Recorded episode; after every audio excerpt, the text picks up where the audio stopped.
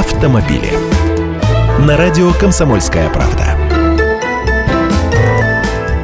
Здравствуйте, я Андрей Гречаник. Ни новости, ни крик души, просто занимательный момент. Про то, как все у нас запутано в автобизнесе из-за роста курсов валют. На днях компания Mercedes-Benz объявила цены на недавно показанную новую модель E-класса.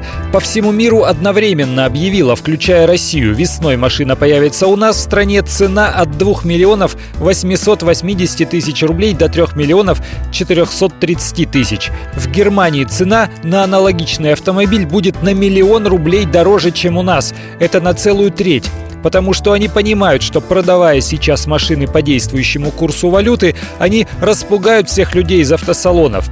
Их прямые конкуренты BMW до конца января продают в России свои машины по курсу 61 рубль за евро, хотя в минувший четверг евро подпрыгнул до 93 рублей. Audi A6, конкурент все того же Mercedes E-класса, продается по цене от 2 миллионов 330 тысяч. Это всего 25 тысяч евро по нынешнему курсу. Пару лет назад Volkswagen Passat дороже стоил, если в валюте считать.